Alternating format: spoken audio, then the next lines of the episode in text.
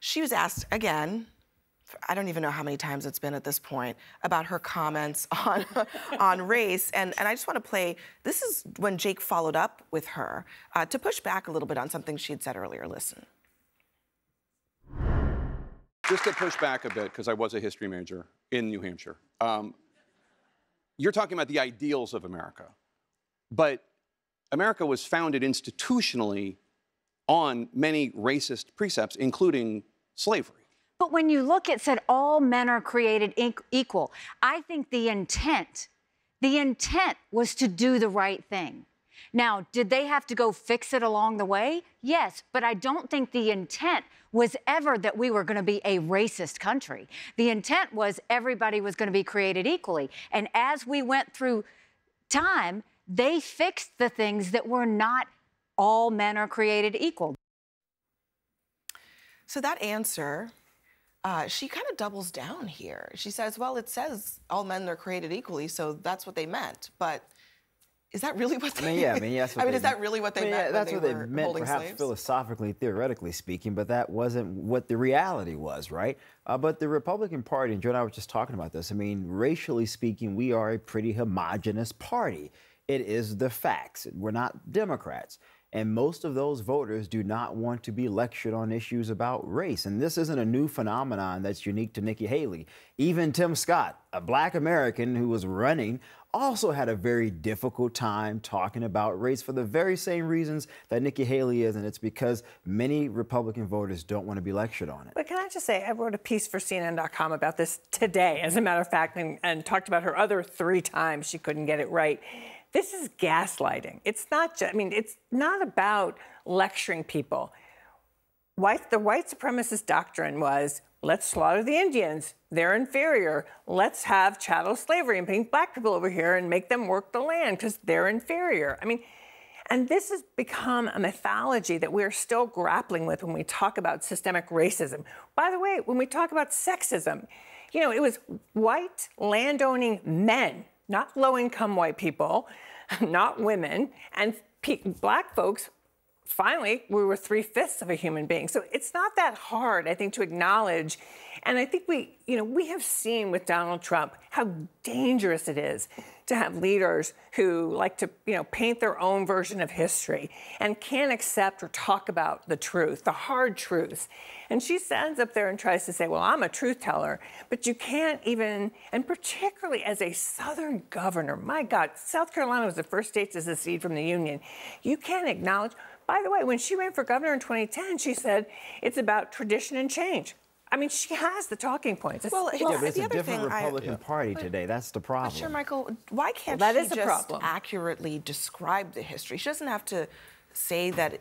She doesn't have to uh, say that that's the way America is, mm-hmm. but she can't. I'm looking at her answer again.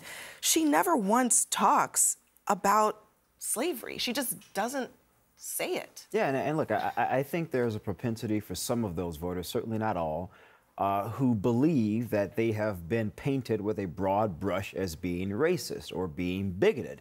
And, and I think one of the reasons why many of them have sort of grappled towards Donald Trump is because he sort of told them that you're not. And what these sort of elitist individuals on the West Coast or the East Coast have described you as are because of their ignorance about you as a people, about your values, about the things that you find important. And so I think there's a lot of context that we're oftentimes missing here when discussing contemporary politics. It's a lot easier to just say, oh, it's just easy to talk about race, but when you're running in this version of the Republican Party, that is not the case. But that's, a, that's let me get, let Joe get in here. I mean, Joe, do you think that this is because she is trying to placate a part of the Republican Party that does not want to confront race? I mean, look, this is an election year. Everybody is in the placation business. Unfortunately, we end up having the lowest iteration of the argument, often, particularly on issues of great pertinence, certainly race being one of them. So, yes, I, I think that there, there, there has been this war politically speaking, on the left and the right, to say, are we going to effectively weaponize the pain of black people or are we going to ignore the pain of black people? But I sit here today, I'm 40 years old, I'm, you know, I'm born in 1983, And when I turned five years old, I ended up going to a private school, not a public school, because a week prior, the city of Yonkers had been found in default of a mandatory desegregation order for our public schools and public housing. That was 1988. We're not even talking about the 60s or the 70s. Hmm. So I think that at some point, it is possible for Republicans, for Americans writ large to understand that race is a very real part of the story of America. But I think what many Republicans are trying to emphasize is that that racist history does not have to define who we are. And in fact, yes, going back to our founders, they employed us or empowered us with the mechanics for change. A document that was actually built into the DNA allowed us to be able to use that very same document to make sure that black people, that all people could be able to use this government as a mechanism to have the America we all deserve. And I think it shows a, a, a stunning lack of leadership on this issue because I do know she knows the right answer and I know she has it. And it's now the fourth time we've heard her answer this question. And I keep thinking of John McCain when he was confronted by a voter, 2008 cycle, who tried to push the racist birther conspiracy theory. And instead of trying to pander to get that person's vote, he took a teachable moment to say, that's wrong, that's not true, we don't believe that and believe in that as a country. That's what's missing here is I realize there's an element of the right that does not want to be lectured about race, mm-hmm. but that element the right needs to learn and they need to grow and they need to be spoken, have truth spoken to power.